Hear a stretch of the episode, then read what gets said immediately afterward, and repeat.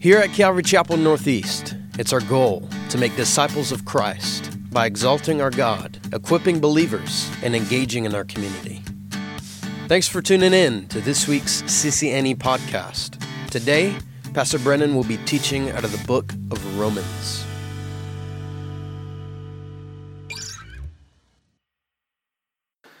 As I mentioned before our time of praise and worship, we'll be concluding our study this morning in Romans. And so, if you'd like in your Bibles, you can turn there to Romans chapter 16. And uh, we're now, of course, fully in the holiday season, whether you like it or not. We're there. The countdown to Christmas has begun. As I mentioned, next week the ladies have their Christmas gathering, and for our Sunday morning messages, we'll shift gears a bit for the next three Sundays and have a little bit more of a traditional uh, uh, holiday message as we celebrate the season of Advent. But for this morning, for today, it's time for us to bring this study of Romans to a close. And as is often the case, I always appreciate how the Lord does this. I find that today it is a fitting Sunday for this particular message. Here on this Thanksgiving weekend, there are many of you who have spent time with other people over this holiday. Uh, those you love, you've given thanks uh, to God for ways in which He's worked in your life. That's, that is the holiday, really. That's what Thanksgiving is to be about.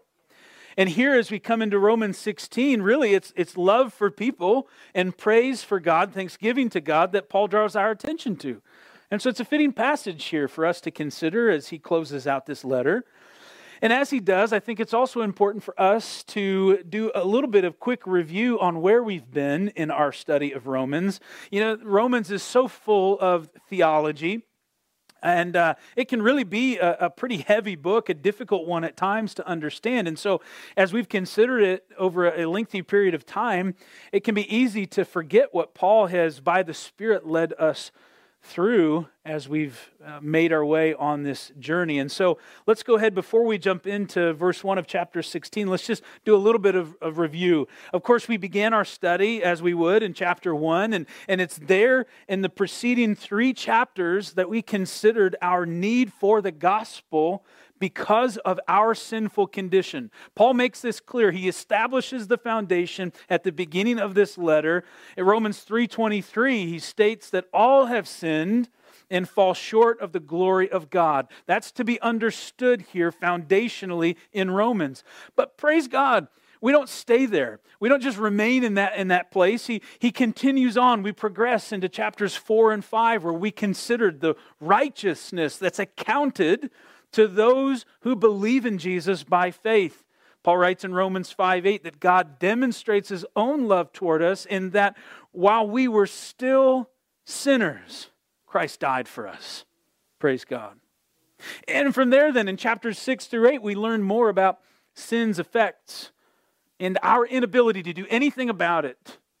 We learned of the nature and purpose of the law the freedom in Christ that we have and, and how through him, as, as Paul starts to draw our attention to in the latter part of Romans 8, that we serve a God who is able to work all things in our life together for good to those who love him.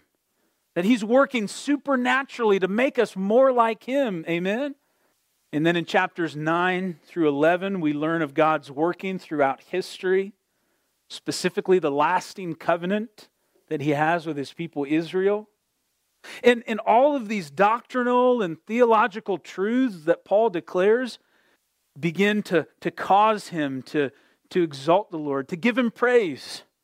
Paul can't help himself. He can't help but praise God as he considers all these wonderful truths. And, and then it's there at the end of chapter 11 that Paul begins to transition and he brings us into this pivotal moment in the book of Romans where Paul begins focusing on the practical application of life in Christ, urging believers as he begins in Romans 12 and verses 1 and 2 to, to consider God's mercy, to view what it is that God has done, and, and as a result of that, to present our bodies a living sacrifice, holy and acceptable to God.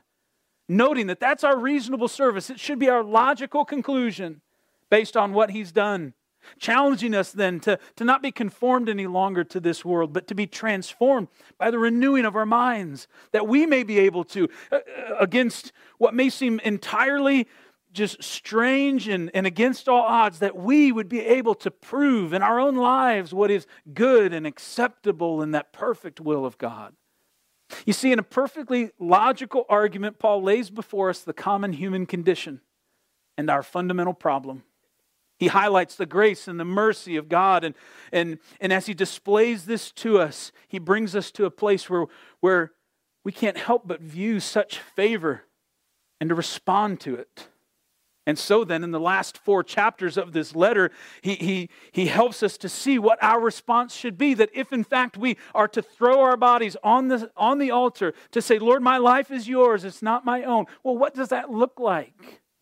And so, from exercising our God given gifts for His glory and the benefit of the body of Christ, to submitting to those who are in authority, to loving others and, and loving God, to considering those who are weaker in the faith, bearing burdens, pursuing unity amongst the body.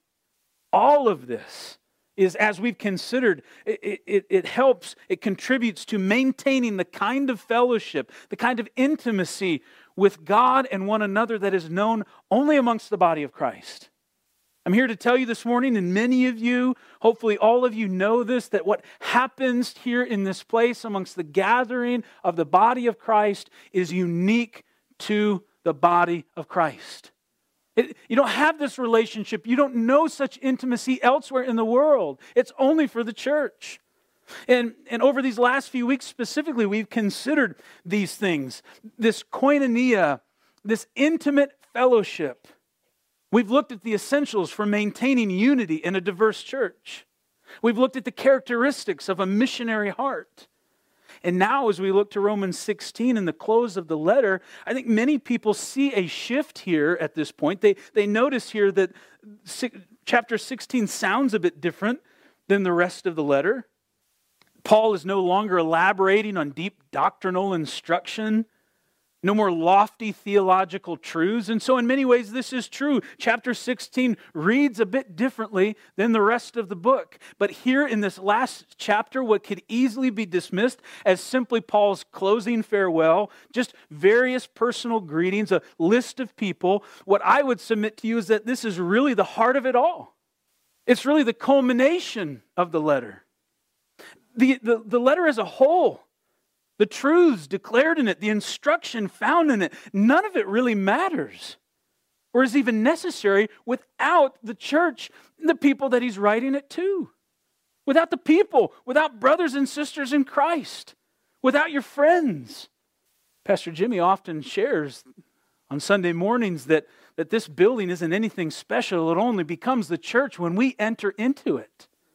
And that's what's happening here in this letter is now Paul's bringing attention to the church, to the actual people that he was considering that were on his heart as he wrote this letter. Folks, what we see here in this final chapter is threefold. One, we'll see the significance that is the diversity and unity of the body of Christ. The significance that is the diversity and unity of the body of Christ. Secondly, we'll see the importance of protecting that unity and three, we'll see and come to understand who it is that establishes the foundation for it all. Through the next 24 verses, really the majority of this chapter, as I've alluded to, you could easily just see a list of names, a closing salutation, a, a, a fond farewell. But what we ultimately see here is community. What we see here is the fellowship that Paul has been advocating for. Let's just do this for a moment. Consider here this morning the diversity that exists just within this room here today. We don't have the time to do it. It would be an interesting thing, no doubt, if we did, to give everyone the chance to share at length about their backgrounds, where they've come from, what they've seen, what they've experienced, experiences in your life that have played a key role in making you who you are today. Consider the different backgrounds, what your life has been marked by. Consider elements of, of ethnic differences and cultural differences, even differences in professions and socioeconomic distinctions. All of these different things play a role in making this a very diverse group, a diverse gathering. And of course, there's some very important ones to consider here this morning, such as Clemson or Carolina. Nothing, huh? Nothing? That's it. We're just not going to say anything, right? Okay. Michigan, Ohio State. I got a few, all right. It only took a decade, but we got them, all right. I tease a little bit here as I mention these rivalries, but it's true. These are all the different things that, that make people who they are. And in many cases, whether it's the ethnic differences or even sadly uh, a sports affiliation, these differences can often be polarizing. Yet here we are, gathered together this morning. Why? Despite differences amongst us, there is something stronger that unites us, and it's supernatural. We've considered it for several weeks now. It's found clearly in that high priestly prayer of our Lord and Savior Jesus Christ, is recorded in John 17 as he prays specifically for his church that we would be one, that we would be unified, just as he and the Father are one. And you've heard me say it before, I'll say it again. That blows my mind. I don't even comprehend how exactly that, that happens that we could experience oneness the way that He is one with the Father, but yet that's what He desires for His church. And it's that truth that puts us here right now. There's no other reason for all of us to come together. I mean, I like you guys, but come on, where do we see that in life? Nowhere but here. C.S. Lewis writes in his book, Four Loves, he says this of friendship. He writes, Friendship is born at the moment when one man says to another, what? You too? I thought that no one but myself. You see what he's saying here is friendship is born out of a common bond. And what Paul highlights in the passage before us is the sweetness of friendship that's known by the bond of Christ. And as we consider these people, these real people, I think we learn some things about what this bond can produce. There's 33 people that he mentions in this chapter. 33. 24 of them are in Rome. He's writing to them. The remainder are with him in Corinth. There's upwards of nine or 10 women that are included in the names that he mentions. I say nine or 10 because there's some debate over some of the names. Is, it a, is this a woman? Is it a man? Of the 33, some are Greek, some are Jews. Some are slaves and some are free. Some were rich and some were poor. Some had political, even royal ties, others with no ties at all. Yet all of them friends, all of them family, all of them one. As Paul would write in Galatians, neither Jew nor Greek, slave nor free, male nor female, for you are all one in Christ Jesus. And so here, as we look at this chapter, we get a real picture of this. People from all different places coming together and saying, We're family. And so in chapter 16 and verses 1 and 2, Paul begins saying, I commend to you Phoebe, our sister, who is a servant of the church in Cenchrea, that you may receive her in the Lord in a manner worthy of the saints, and assist her in whatever business she has need of you. For indeed she has been a helper of many and of myself also. Now, we won't cover every name in detail today. I'll elaborate more on some than others, and, and certainly will do so for this one. Phoebe. She's the first one listed. She was a helper to Paul, a servant. She was the one who probably delivered this letter. She took it from Corinth to the church in Rome. She was a person of means. The simple fact that she was able to travel suggests that. She was a woman who may have had a successful business. And again, she was a servant in the church. Now, this, now some say this word servant, which is translated as deacon or deaconess, that here we have evidence for her holding a specific position within the church. And I won't get into that today because, in order to fully understand that, there's a lot of layers that we would need to consider. Beyond that, I would focus on the more important matter that here she had influence, she had value in the church, regardless of what role she may or may not have filled in the church. And, even when we consider culturally here at this time that the first person he mentions is a woman, and then he talks about the influence she had in this early church. I think this serves, especially as Paul continues to mention different women throughout his farewell greeting here, is that it, it serves to right a wrong that has often been perpetrated within the church. And that is that the, the Bible does not esteem women. It couldn't be more the opposite. That the Word of God and even Jesus himself esteems women highly, that women were influential in the early church, served very specific roles and purposes, had value, had influence, and Phoebe was one of them. Moreover, the instruction here, and we get a sense then of, an, of a responsibility of a fellowship who's receiving someone is that the instruction was to do just that receive her, welcome her in, make her feel at home, make her feel welcomed. And this is all of our jobs still today. One of the testimonies that I love the most about this particular fellowship, and I heard it just weeks ago in our most recent uh, newcomers luncheon, is the way in which people feel when they come to this fellowship. That when they walk through the door, so many people have felt like, man, I'm home. People welcomed me, they greeted me. Guys, we need to continue to do that. I pray that that would be a distinctive of this particular fellowship that would, that would remain until Jesus comes back. That we would always be a fellowship known for welcoming and receiving people. And we need to be disciplined in that, to not let that fade, to never lose that. Let's go to great lengths to protect that. And so Phoebe was an influential woman here, someone who was dear to Paul and a servant in the church. He continues here in verses 3 through 5 Greet Priscilla and Aquila, my fellow workers in Christ Jesus, who risked their own necks for my life, to whom not only I give thanks, but also all the churches of the Gentiles. Likewise, greet the church that is in their house. Priscilla and Aquila, they were fellow tent makers Paul met them uh, when he first came to Corinth, and it seems at this point that they had moved to this area in Rome. Paul probably evangelized to them as they worked together. And so he was able, most likely, to lead them to the Lord. And here we have a husband and wife team. They were serving the Lord together. And apparently, they were gifted in hospitality as they were hosting gatherings in their home. We know that characteristic of the early church was to meet in homes. This wasn't always the case. We see evidence of other times when they met in larger public buildings, if available to them. It was a matter of the body of Christ gathering together. And here Priscilla and Aquila said, Come on in.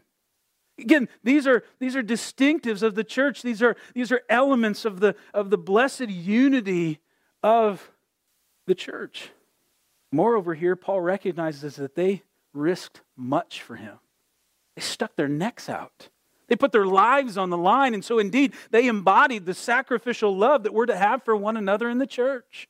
As we look at each of these individuals, we should, we should be willing to ask ourselves do, do I know people like that in the body of Christ today? Is that me? Is this a way in which I can love and serve other people? Do you have somebody who would lay it all on the line for you? Paul continues Greet my beloved Epaenetus, who is the first fruits of Achaia to Christ. What, is, what does this mean? Well, this is, this is an individual who Paul led to the Lord.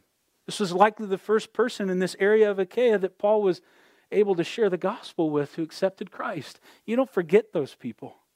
You don't forget those who the Lord has given you the opportunity to lead to Christ. Maybe there's some of those here. Maybe for some of you, you're in the midst of people you say, Man, I've, I've been able to, to play a role in their, in their discipleship. Man, I was there to pray with them as they received Jesus. Maybe some are here today because you invited them. That's an exciting thing. And we should be about that. Maybe some of you have people on your hearts, those in the workplace, neighbors that you, you want to talk to. The Lord has stirred your heart to share the gospel with them and, or to invite them to church. It's a good thing for us to do. And when God answers that prayer, it becomes a wonderful blessing. Verse 6 Greet Mary, who labored much for us. And we don't know the specifics of this Mary. There's a lot of Marys in the New Testament, it was a common name. What we know of this particular Mary is that she worked hard. This word labored is the same word that was used of the disciples when they fished all through the night. It also speaks of of a very physical labor that they, they sweat, they, they gave themselves to it. And, and here it is, she's known for how much she invests in the church, how much she gives of herself for the body of Christ. Verse 7 Greet Andronicus and Junia, my countrymen and my fellow prisoners, who are of note among the apostles, who also were in Christ before me. These two here, as, as Paul refers to them, fellow prisoners, they were either imprisoned at one point with Paul, they were, they were there in prison together, or as is more likely, they also were imprisoned for their faith, they had similar experiences in this way.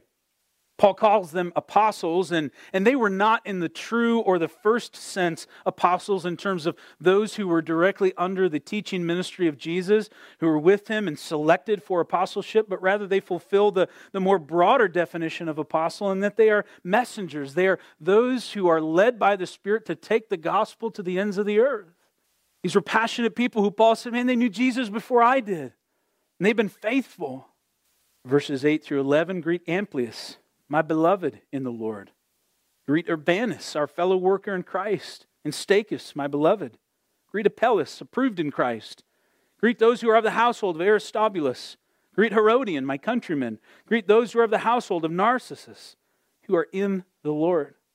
Aristobulus, amongst many names here, and there's little bits that we might know about some of these other individuals. Stachys, for example, is included in extra biblical texts. It's believed that uh, there is a uh, uh, sort of a royal family, a document that his name is listed in. We have, we have little bits and, and pieces about some of these folks, and, and others, there's, there's more information. Aristobulus, it is believed, is the grandson of Herod the Great. Herod the Great. Think about that for a moment. Here, Paul is writing to a church in Rome, and he says, he, he says here, the household of Aristobulus meaning that there are people within this home that are following Jesus, that are part of the fellowship, and there in Aristobulus, this household is the grandson of Herod the Great, the same guy who killed his sons, who murdered one of his wives, and who gave the edict to kill all, all of the boys in Jerusalem under the age of two. He was not a good guy. It's, it was, it's been said that it was safer to be a pig in Herod's house than one of his family members. And here Paul's writing to his grandson's household. Isn't that awesome? And then from there is mentioned, the next name is Herodion, no doubt of the family of Herod as well. And what we begin to see here then, again, we look at these different names, so easy for us to just kind of pass over some of these people and not consider their backgrounds, what they did, where they came from. And in this case, to see the impact that the gospel can have in changing the trajectory of a family for generations. Maybe there's some of you sitting here today, and if you think about your father or grandfather or great grandfather, you find yourself equally saying, Man, they were a wicked person. They were not good. Maybe there's bad memories. But yet you're sitting here this morning. You've come together to worship with the body of Christ. Or maybe there's some of you who you think back and you find yourself going, Praise God, my grandfather loved Jesus and, and it made a difference in my family. And so here you are today. Imagine the stories that they would tell. Imagine talking with, with members of this family as they reflected on Herod and, and the things that he had done, but yet to now declare to others that in Christ they're a new creation.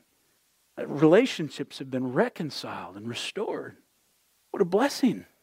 And these are the people that are coming together. Verse 12 and 13 greet Tryphena and Tryphosa, who have labored in the Lord. Greet the beloved Persis, who labored much in the Lord. Greet Rufus, chosen in the Lord, and his mother and mine. This first one, verse 12 here, Tryphena and Tryphosa. Those are two awesome names. I think that these are probably twin sisters. Their names mean dainty and delicate. I told the first service if these are dudes, man, they were tough as nails, no doubt about it. Some of you are familiar with the song A Boy Named Sue, right?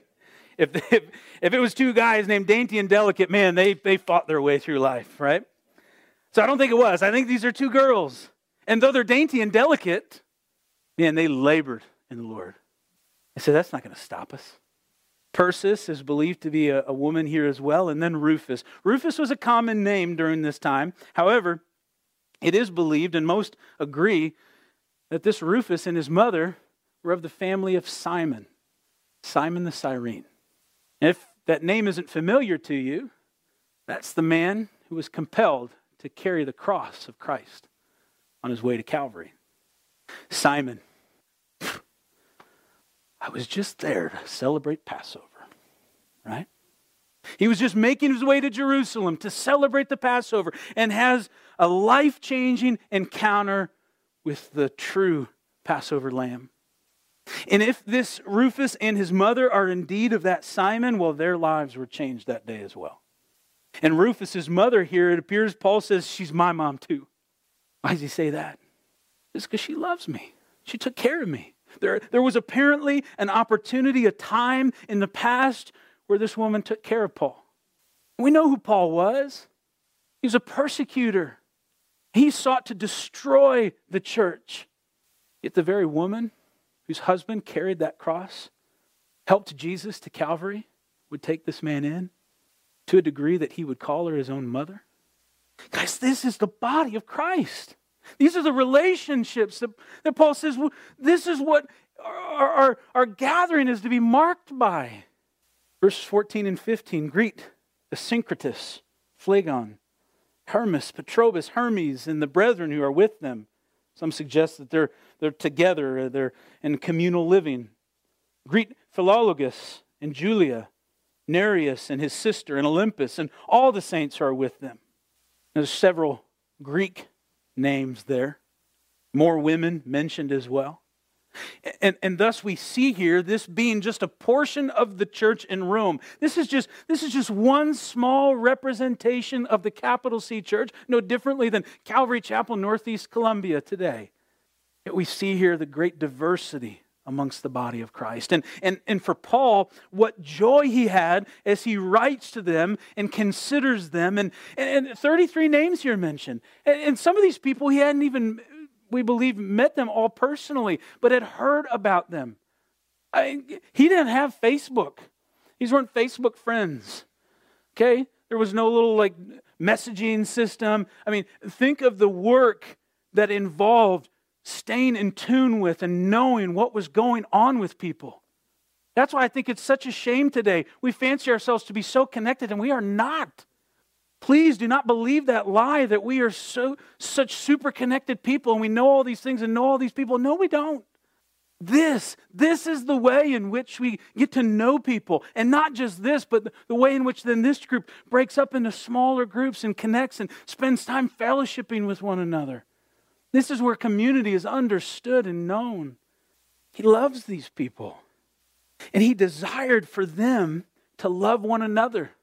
He desired for them to show affection to one another. As he writes in verse 16, greet one another with a holy kiss. The churches of Christ greet you. Now, certainly, this would have been a way in which Paul would greet them when he came to them, as he intended to do, but he is instructing them to do the same to one another, to greet each other.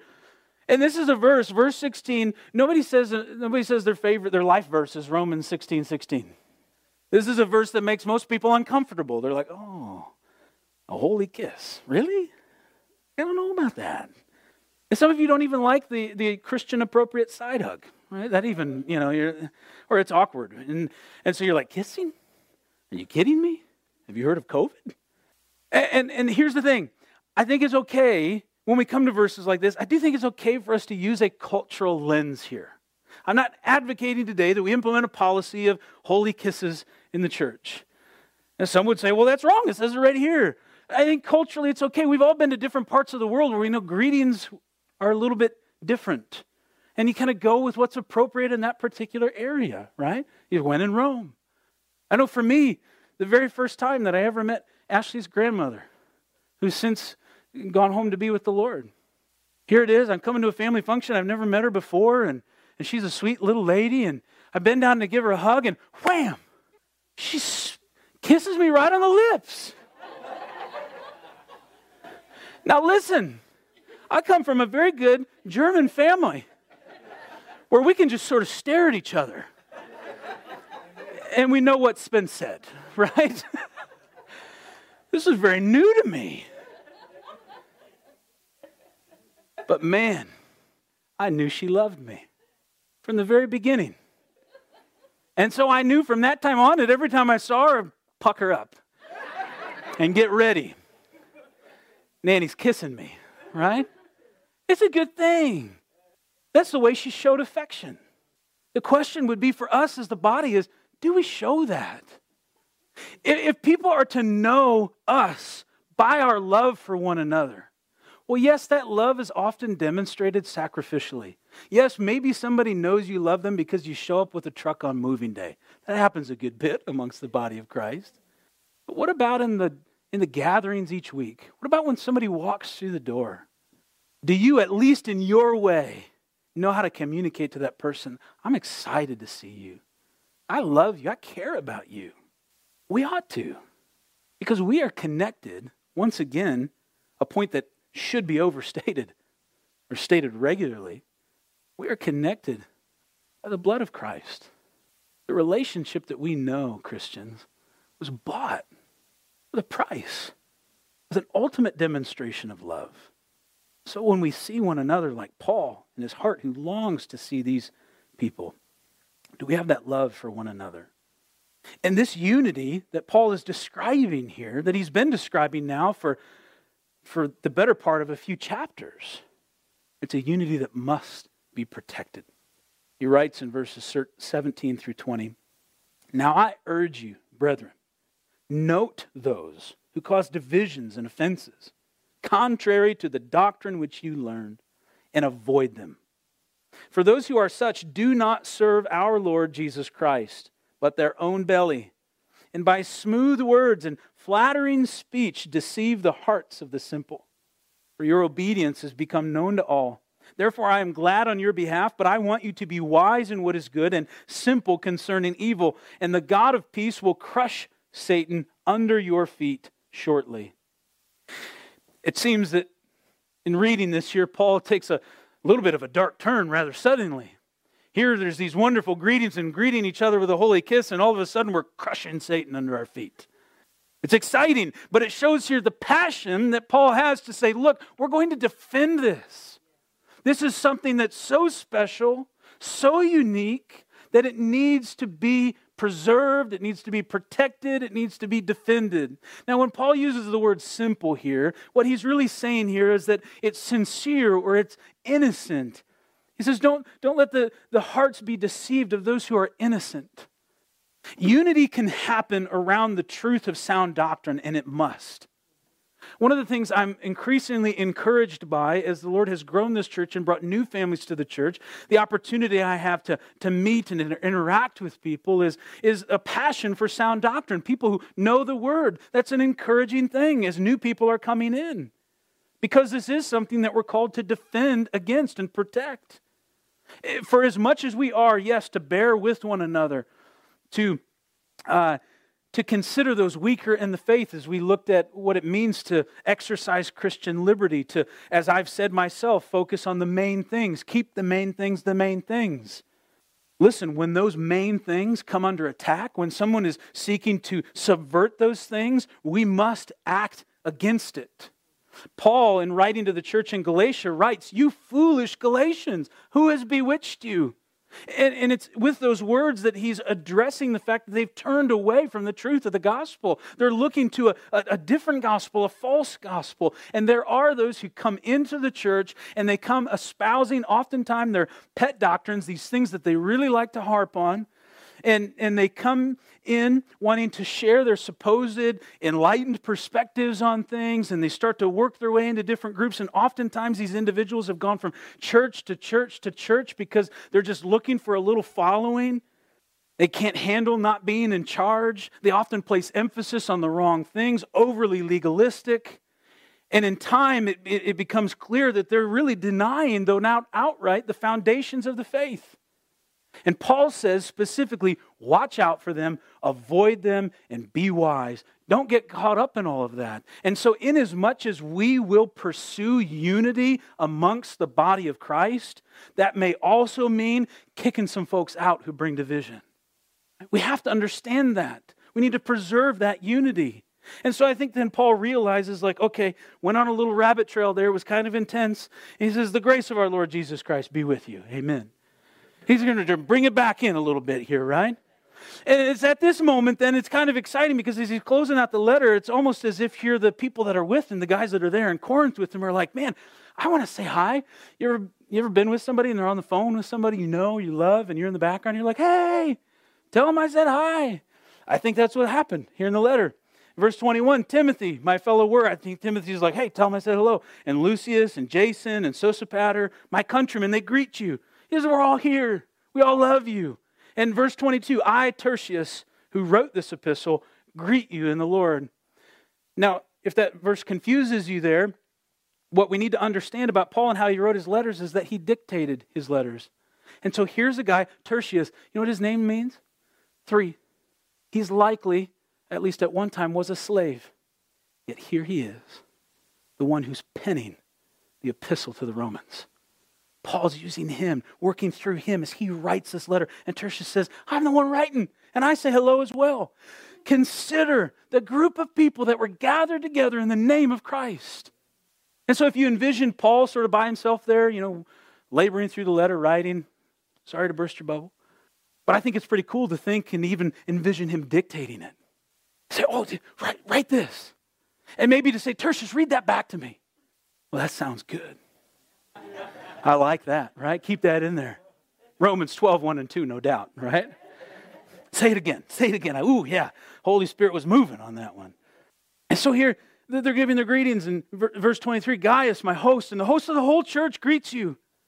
And guys, for church to church, right? To know that we're a part of that. That we're, we're, we're part of the capital C church. It's kind of a, a thing we say, right? But it's the truth. And you know that wherever you go in the world, it's, it's, that, it's that way in which friendship is formed. I've had the privilege and the blessing of going to different parts of the world, as many of you have, in, in every single time. No matter where you are, no matter how sketchy the place may be that you seem like you're in, you're like, I don't know what I'm doing here. I've been in parts of the world before where I thought, Lord, if this one person I'm with who's guiding me right now decides to leave, I'm done for. I don't know where I'm at. This is, I like I felt like I was at the ends of the earth, language barriers, and everything else. But man, we could identify that we both knew Christ. And when that was established, when that was known, it was like, I'm, I'm home, I'm okay. It doesn't matter how, how scary the environment that I'm in currently may feel, I'm okay because I'm with a brother in Christ. There's a bond. And so there's an excitement here as he says, the, Lord, the grace of our Lord, or excuse me, Gaius, my host, and the host of the whole church greets you. Erastus, the treasurer of the city. So here, Tertius, likely a, a, slave who's penning it, but then the treasurer of the city is there in the same group, and they're all together. Greets you, and Quartus, a brother. The grace of our Lord Jesus Christ be with you all. Amen. In the Gospel of Matthew, in, in, Matthew chapter 22, in verse 36, a man approaches Jesus. You, you know this. And he asks, Teacher, which is the great commandment in the law?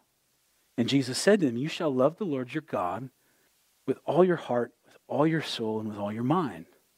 This is the first and great commandment, and the second is like it you shall love your neighbor as yourself. Why do I mention this here? Well, as we consider the law, like the Ten Commandments, for example, which five govern the relationship between man and God. It's the vertical. And the other five govern the relationship between man to man. That's the horizontal. So here in Romans and, and certainly there in Matthew 22, Jesus declares that that's what it is, that, that we can simplify it. We can boil it all down to love God and love people. Love God and love people. And certainly here in Romans, we have the same pattern. For 11 chapters, we learn about all that God has done for us, which should prompt a response, a love for Him. And as we love Him, then we begin to love other people. That's what it's about. Friends, we're called to love people, to love one another, to be in relationship with one another, to know each other, to care about each other, to be affectionate, to serve one another. And finally, Paul closes it out by ensuring that we understand who it is that can do that work amongst us.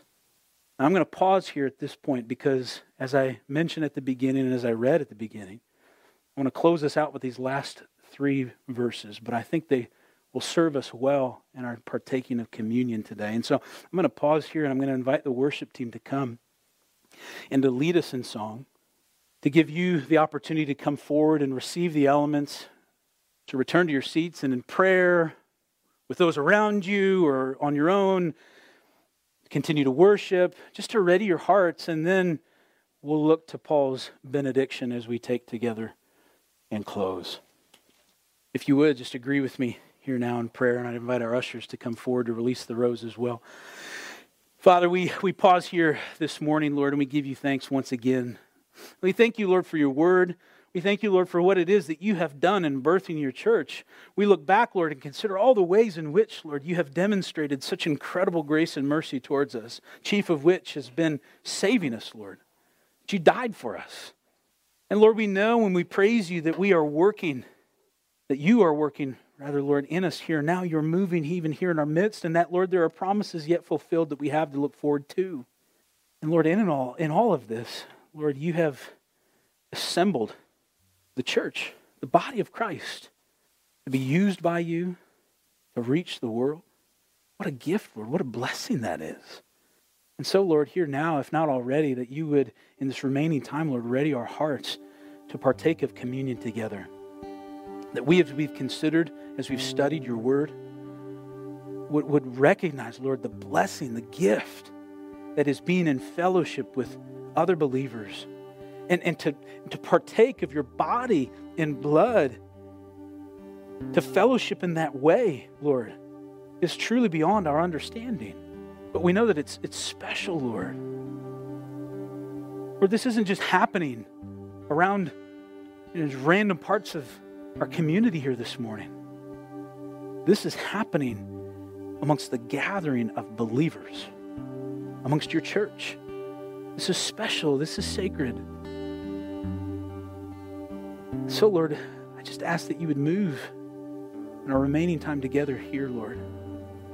As we partake together as the body of Christ, that we would continue, Lord, to experience the unity that you desire for your church, that it would be pleasing to you, glorifying to you, that it would serve, Lord, to reach a world who's lost. And so, Lord, bless this time. Pray that it's pleasing to you.